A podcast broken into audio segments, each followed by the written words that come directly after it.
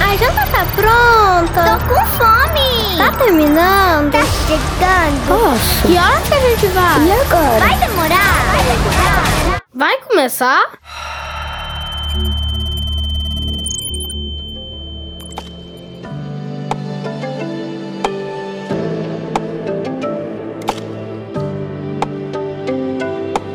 É de enlouquecer, né? Quem tem filhos sabe bem que quando eles querem uma coisa, é para agora. Isso se chama imediatismo, que somada à falta de paciência dá nisso aí que a gente escutou. Perguntas e mais perguntas. Aí você se pergunta: mas esse episódio não é para falar sobre exposição das crianças aos eletrônicos? Então, o que, que isso tudo tem a ver? Tem a ver que quanto mais tempo nossas crianças gastam diante das telas, mais o cérebro delas se acostuma com respostas rápidas de prazer. A cada clique, uma recompensa. Por isso, a cada pergunta ou pedido, eles querem respostas instantâneas. Mas as consequências não param por aí, não. Podemos adicionar nessa lista dificuldade em fazer amizades, perturbação do sono, sedentarismo, ansiedade, irritabilidade, vício e mais um tanto de coisa. Sim, há estudos, ou melhor, muitos estudos, que associam esses comportamentos ao uso excessivo de aparatos tecnológicos. Mas então vamos controlar? Proibir? Não. A saída também não é por aí. Mas então o que fazer? Como tornar um ambiente virtual seguro para nossas crianças? Antes de responder todas essas questões, te convido a seguir a gente no Instagram, arroba podcast Mãe Me Ajuda. Ali você fica sabendo toda vez que lançamos um novo episódio. E olha só, a gente está muito feliz de saber que tem mães e pais de outras partes do mundo acompanhando a gente. Além do Brasil e dos Estados Unidos, temos ouvintes na Irlanda, na França, na Alemanha, na Itália, na Espanha e até em Israel. Então, a todos, o nosso bem-vindo. Eu sou Priscila Lima, jornalista, mãe da Maia de 7 anos e uma pessoa que trilha uma jornada de autoconhecimento e de desenvolvimento, como ser e como mãe. Se você sente que juntas ou juntos podemos nos ajudar, vem comigo!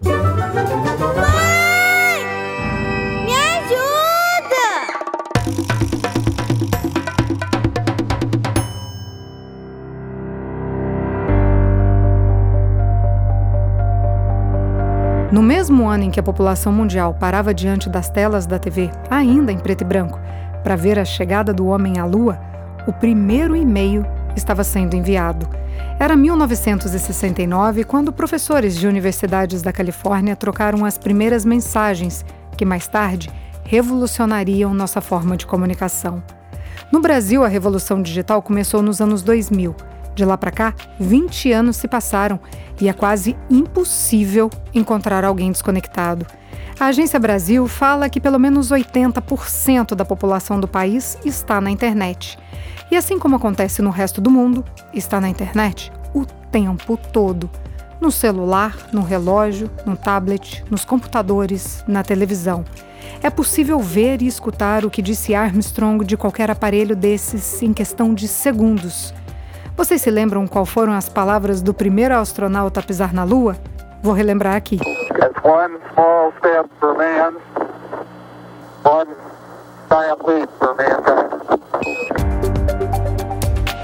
É um pequeno passo para um homem, mas um gigantesco salto para a humanidade. E não é que a gente pode usar ela aqui também para descrever o que aquele primeiro e-mail e toda a evolução tecnológica representou e representa em nossas vidas? Sem dúvida, um grande salto para a humanidade. Mas isso não significa necessariamente que estar sempre conectado seja as mil maravilhas. Principalmente quando falamos das crianças e o tempo astronômico que elas gastam em frente às telas.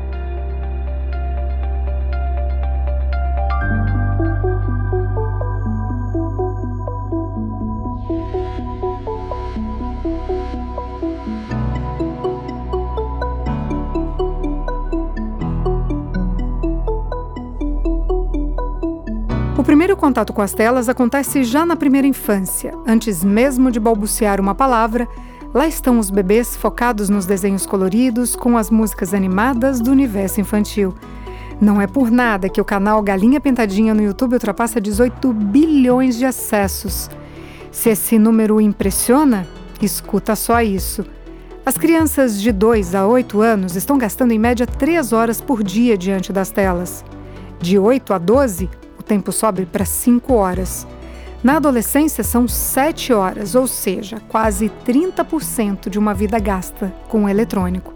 Esses dados estão no livro Fábrica de Cretinos Digitais, escrito pelo doutor em neurociência, o francês Michel Desmourget.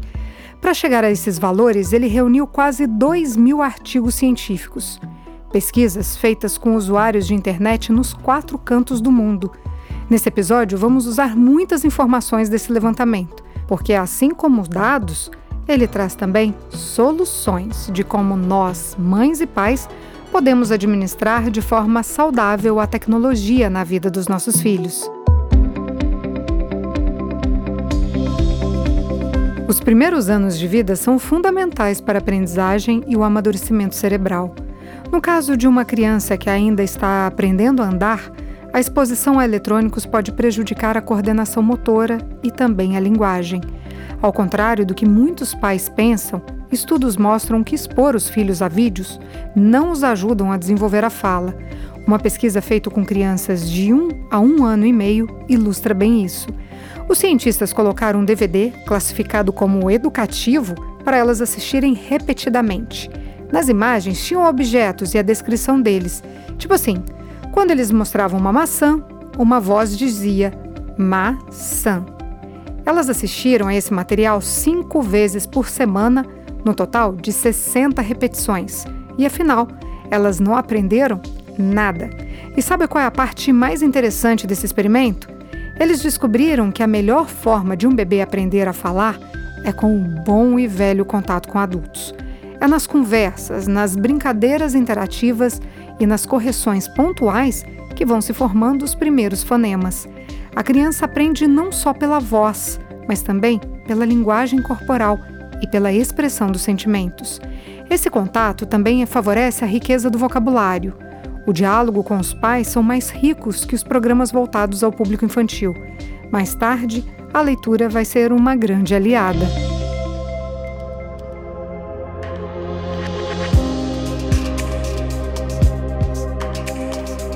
Mais na frente, vamos falar quanto tempo, na visão de cientistas, é possível expor uma criança às telas. Por agora, te convido a refletir. Se seu filho está assistindo um vídeo, por exemplo, ele interage pouco ou nada com você, certo? Aliás, nem com você, nem com o resto da família. Pelo menos é isso que costuma acontecer. Então, se não há conversas, não há conexão.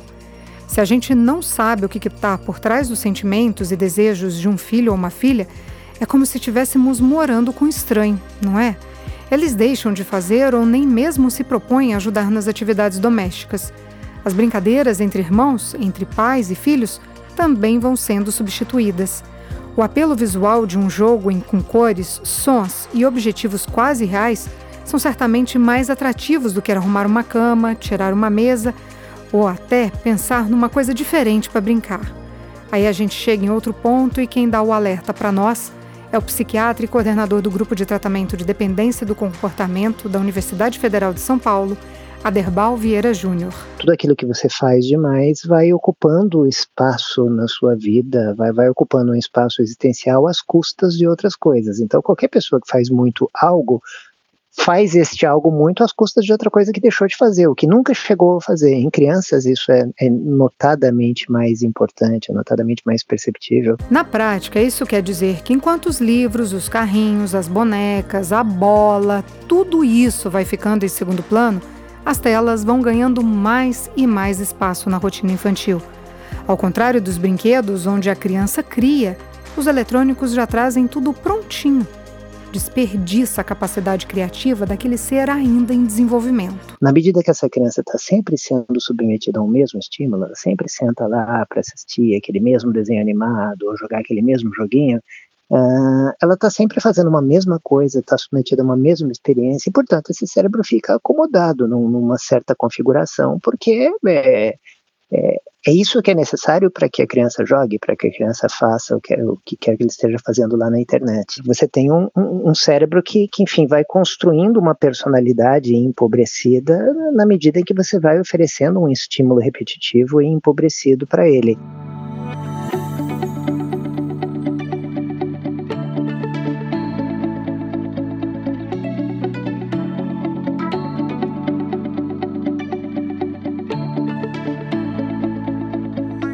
Ao que parece, os próprios criadores dessas tecnologias sabem disso.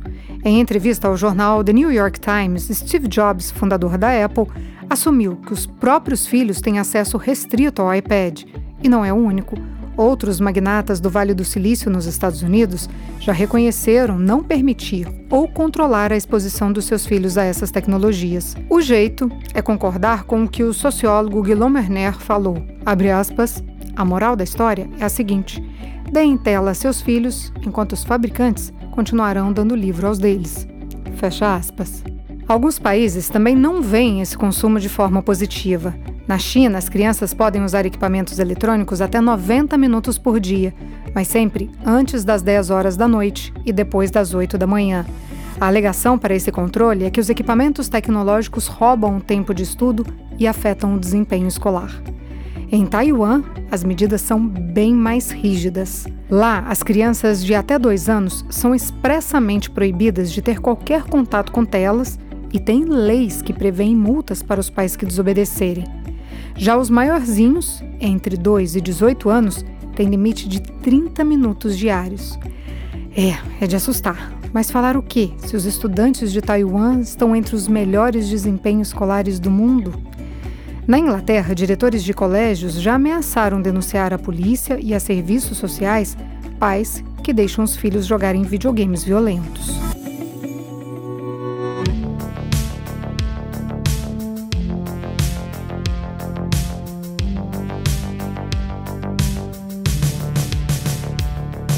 Vocês lembram que lá no início desse podcast eu disse que citaria aqui bastante o trabalho do Michel Desmourget? Ah, vale lembrar que ele é diretor de Instituto de Saúde da França e, antes disso, trabalhou na Universidade da Califórnia e também no MIT, Instituto de Tecnologia de Massachusetts. No livro, ele explica que quando o smartphone se popularizou, houve um frisson de pais surpreendidos na forma veloz com que seus filhos aprendiam a dominar o aparelho. Ainda sem falar, elas já sabiam passar fotos nas redes sociais, fazer chamadas, dar play em vídeos, enfim são os milênios que já praticamente nasceram sabendo o que levamos anos para aprender. Bom, isso aí eu falo por mim aqui nos meus 40. Só que ele desconstrói esse conceito de esperteza de forma muito prática. Ele diz que as crianças têm o domínio quase que instantâneo a essas ferramentas porque elas foram desenvolvidas justamente para facilitar o acesso. Mas esse conhecimento está muito longe de fazer delas um adulto programador ou engenheiro de computação. É, ele fala que essa geração mal sabe utilizar o básico de programas como Word, Excel, PowerPoint, quem dirá algo mais complexo como o desenvolvimento de tecnologias. E olha só outra conclusão. O fato de uma criança ser muito boa no jogo de videogame não significa que ela vai ter a mesma habilidade manual. Por exemplo, ela não saberá encaixar as peças de Lego com as mãos com a mesma precisão que faz com o controle de joystick. É a competência sensório-motora que não é transferida das telas para a vida real. Ele fala que um bom jogador pode facilmente pilotar um drone no joguinho, mas isso não significa que saiba pilotar um de verdade. Outra consequência da alta exposição a eletrônicos é legitimar uma personalidade já introvertida. Ficar ali na frente da televisão ou jogando o dia todo é bem confortável para quem tem alguma dificuldade em fazer amizades e em se socializar.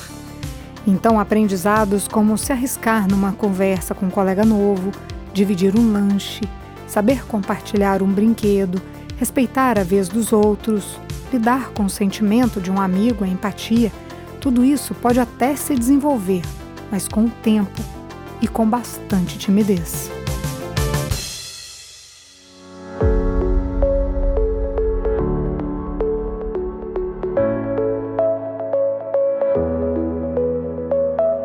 Psicólogo americano Daniel Goleman ficou famoso décadas atrás por criar o conceito de inteligência emocional.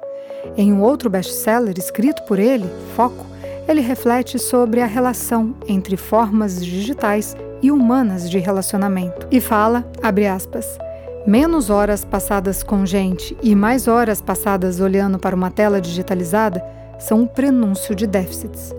O desenvolvimento digital cobra um custo dedicado a pessoas de verdade. Sinais não verbais.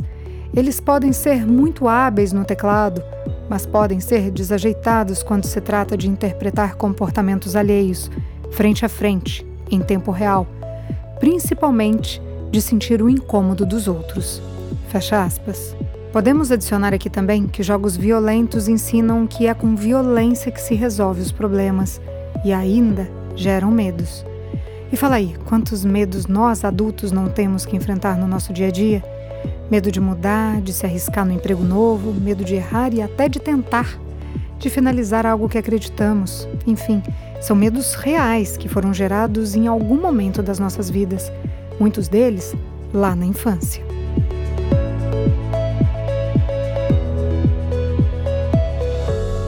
Ainda falando sobre as reflexões de Goldman, ele conecta o uso de eletrônicos a distúrbios de concentração, ou seja, a falta de foco. Uma observação de cientistas mostrou que ao jogar games de ação, os jogadores desenvolvem habilidades como atenção ao campo visual e também ao campo periférico. Seria algo como estar em total alerta para se defender caso haja algum ataque naquela realidade virtual. Mas essa mesma habilidade seria prejudicial numa sala de aula, onde o aluno deve prestar atenção no que o professor está ensinando e não na conversa de um colega, por exemplo. Outra pesquisa mostrou que estudantes, desde o ensino fundamental até a universidade, não conseguiam ficar mais que seis minutos sem checar se havia algum alerta no celular. O ganhador do Nobel de Economia, Herbert Simon, afirmou que a riqueza de informação cria a pobreza de atenção. Esse comportamento é classificado como impulsivo e tem explicação neurológica. Aqui vamos entender melhor o que os neurocientistas chamam de sistema cerebral de recompensa. Resumindo e simplificando, é o seguinte: toda vez que a gente faz alguma coisa gostosa, nosso cérebro libera a dopamina, que é um neurotransmissor, e ele ativa esse sistema de prazer. Existe um espaço na vida da gente também para o prazer instantâneo. Quando você vai na sorveteria e pede um sorvete de, de chocolate belga super gostoso, isso também é um prazer instantâneo. O problema é que você não deve ter só prazeres instantâneos, a criança deve aprender também a ter prazeres que mais mais projetados no tempo, né? fazer alguma coisa agora para ter uma recompensa que vai acontecer lá na frente. Uh, e que, enfim, o prazer instantâneo, ele, ele tem uma certa atração, ele, a, a, gente tem uma certa tendência a buscar esse tipo de prazer. Então, isso tem que ser, de algum modo, controlado, isso tem que ser negociado para uma criança que não tem maturidade eh, de personalidade neurológica até para fazer esse tipo de restrição, esse tipo de negociação, quem tem que cuidar dos limites são os pais.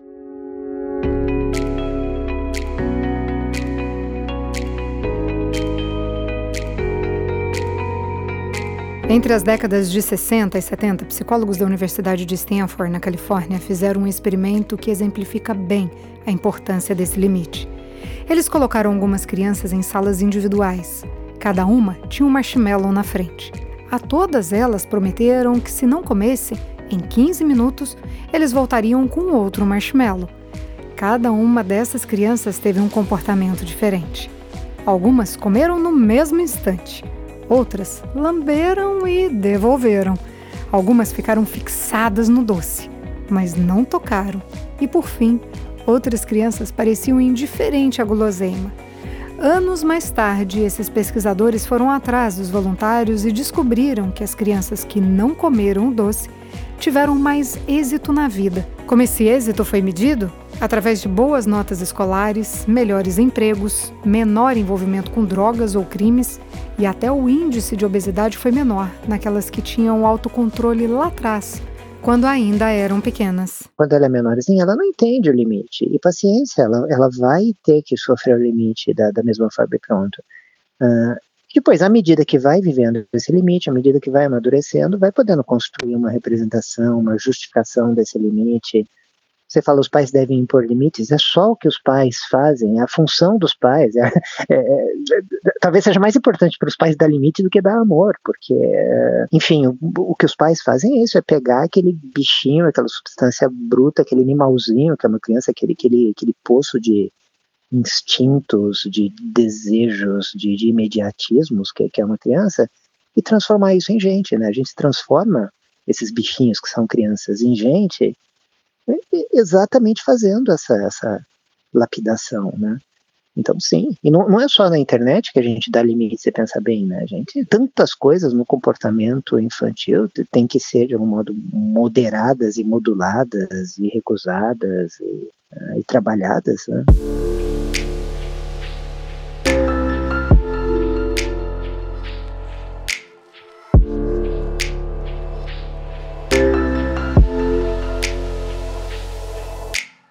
Pois é, e se a gente puder adicionar aí nessa lista mais um ponto a ser mudado, recusado e trabalhado, chegamos ao sedentarismo. Vou pegar uma citação de Desmurger para mostrar como a questão é importante. Abre aspas. A comunidade científica afirma há anos que a mídia eletrônica precisa ser reconhecida como um grande problema de saúde pública. Fecha aspas. O alerta aqui não é para quem pratica atividades físicas regularmente, participa de treinos esportivos ou gincana e depois gasta um pouco do tempo livre diante das telas, mas sim para quem passa horas na internet, sentado de maneira crônica. Já ousou pedir para o seu filho fazer alguma coisa enquanto está no celular? Dá uma preguiça nele, né? Fica até irritado. E na hora de dormir? Pois é, até aí tem prejuízo e vou explicar de forma bem teórica o que acontece. O hormônio do sono, chamado de melatonina, é afetado pela luminosidade das telas e por todo o bombardeio sensorial dos eletrônicos.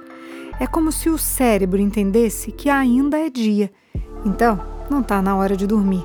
Por isso, a recomendação é desligar qualquer aparelho eletrônico no mínimo 30 minutos antes de dormir e assim deixar o corpo liberar a melatonina relaxar, cair no sono.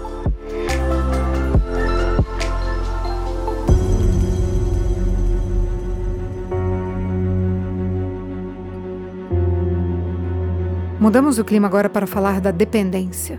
8% dos jogadores de videogame americanos com idades entre 8 e 18 anos se encaixam em critérios psiquiátricos para vício. Eles apresentam sinais de recompensa neural encontrados em quem é viciado em álcool e drogas. Esses dependentes chegam a passar a noite na frente de uma TV ou computador e não param nem para comer. Durante o dia dormem, chegam a ser violentos quando membros da família tentam fazê-los parar. Os estudos de Desmurger mostram que toda atividade repetitiva modifica a arquitetura cerebral. Em outros termos, tudo o que fazemos, vivemos ou experimentamos modifica tanto a estrutura quanto o funcionamento do nosso cérebro. E foi daí que nasceu a ideia de trazer esse assunto para o podcast. Eu vou explicar melhor. Maia sempre foi bem ativa, muito social. Confesso que tinha até inveja das mães que conseguiam que seus filhos ficassem horas entretidas na frente de uma tela. Maia não era assim. Queria atenção o tempo todo. Era muito solícita com tudo que pedíamos, por mais que às vezes precisássemos pedir dez vezes. É criança, né?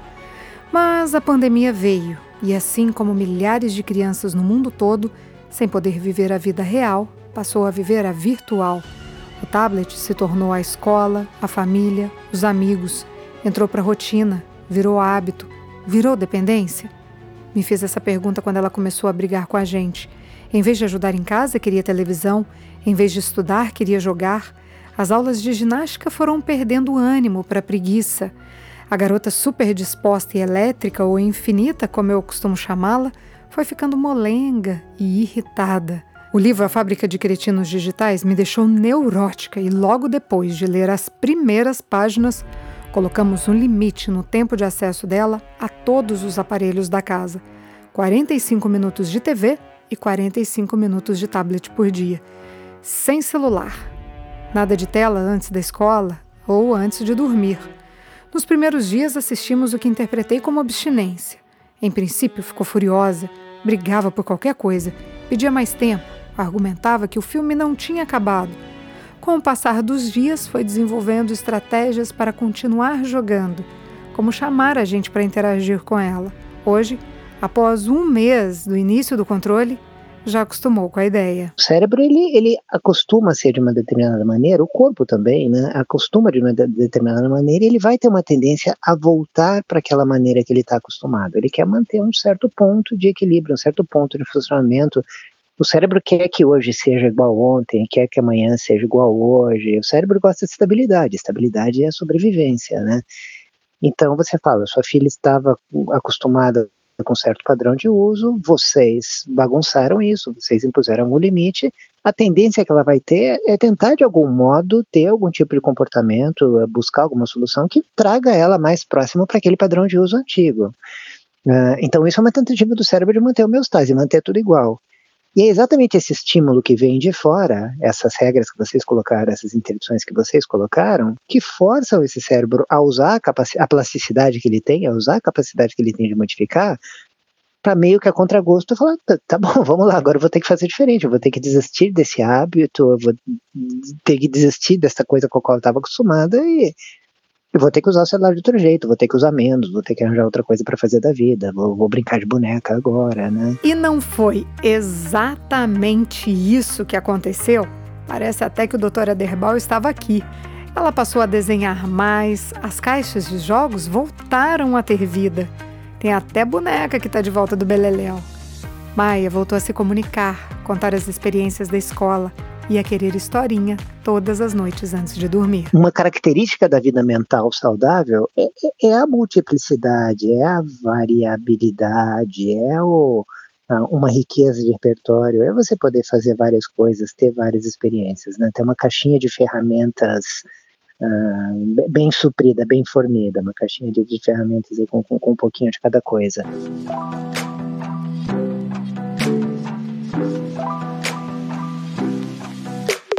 Vou abrir aqui um parênteses para dizer que essas consequências do uso de telas que mencionei até agora têm mais a ver com o tempo do que com o conteúdo em si. Se levarmos em conta a influência da publicidade a qual nossos filhos estão expostos, o controle seria ainda maior.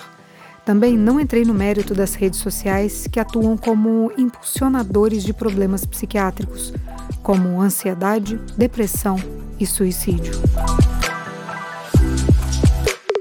O conselho dos especialistas é: antes de sair por aí cortando tudo dos filhos, tenha uma conversa com eles. Explique os malefícios de forma clara e, se conseguir, de forma lúdica. A solução não é proibir, até porque, vamos combinar, além de ser impossível, está longe de ser o ideal. Mas então, qual é o ideal? O neurocientista francês Michel Desnouchier fala que o desenvolvimento saudável de uma criança de até 6 anos é não ter tela. Nenhuma. Nada. Ele fala que sim, as crianças precisam se entediar e que o ócio floresce o processo criativo. Ele defende que criança tem que ser criança, correr, pular, montar quebra-cabeça, desenhar, se sujar. Se ficar sem as telas for impossível, a partir de 3 anos pode expor a conteúdos educativos. Já depois dos 6 anos, o limite seria 30 minutos por dia, tempo que não faria mal algum às crianças. 60 minutos para quem já está com 12 anos. Soa como exagero, né?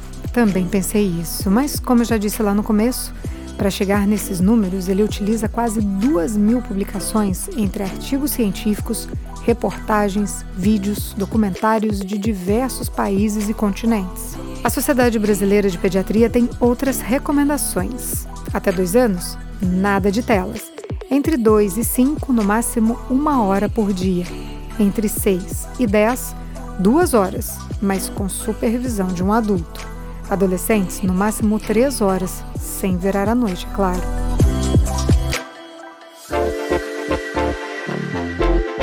Para conseguir chegar a esse ponto, há algumas alternativas. Vamos lá? Quarto de crianças sem televisão ou qualquer outra tela. Controle de tempo nos equipamentos digitais respeitar as indicações etárias, bloquear acesso a conteúdos relacionados à violência, sexo, álcool, cigarro. É importante observar se o programa que a gente assiste também serve para os nossos filhos.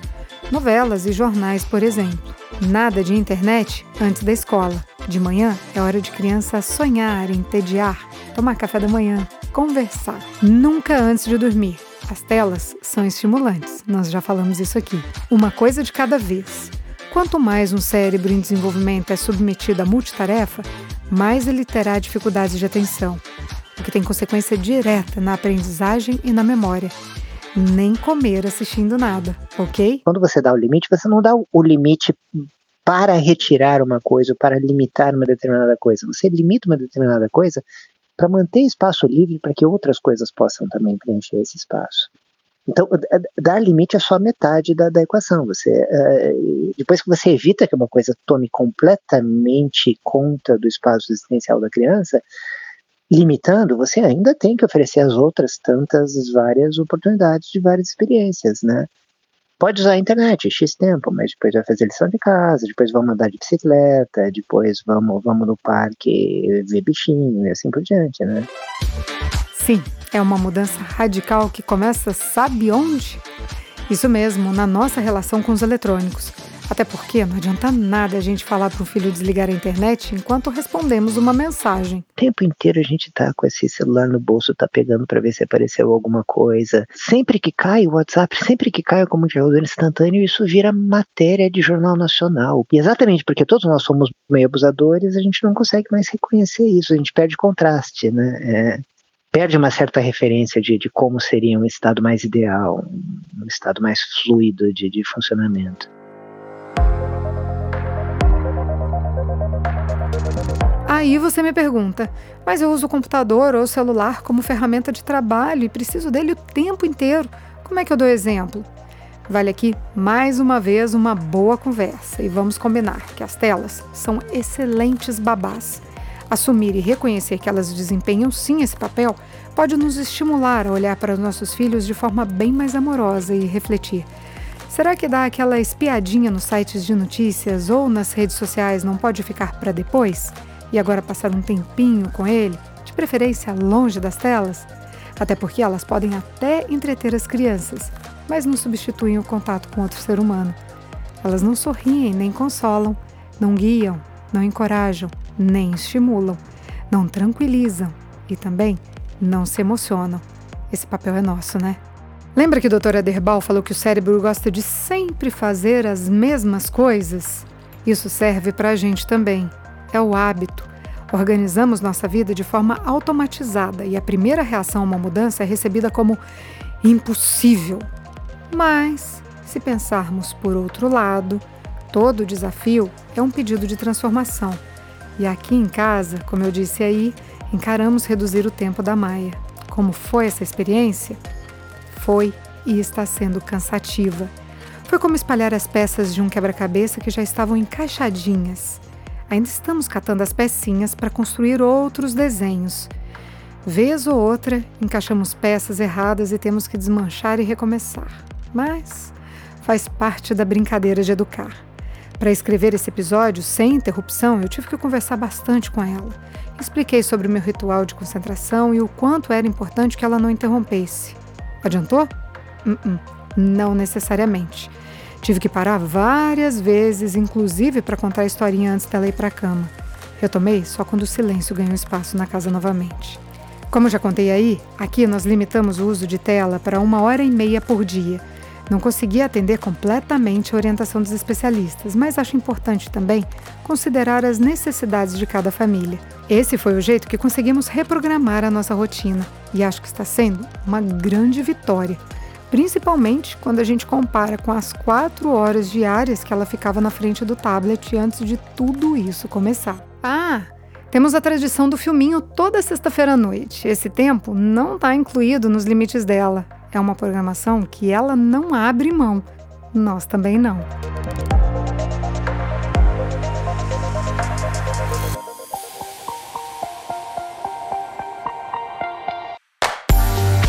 E assim, vou desligando minha tela aqui, mas você aí pode continuar com a gente. Para escutar outros episódios, é só nos procurar no Spotify, no Google Podcast e na Apple Podcast. A edição de som é de Tadeu Jardim.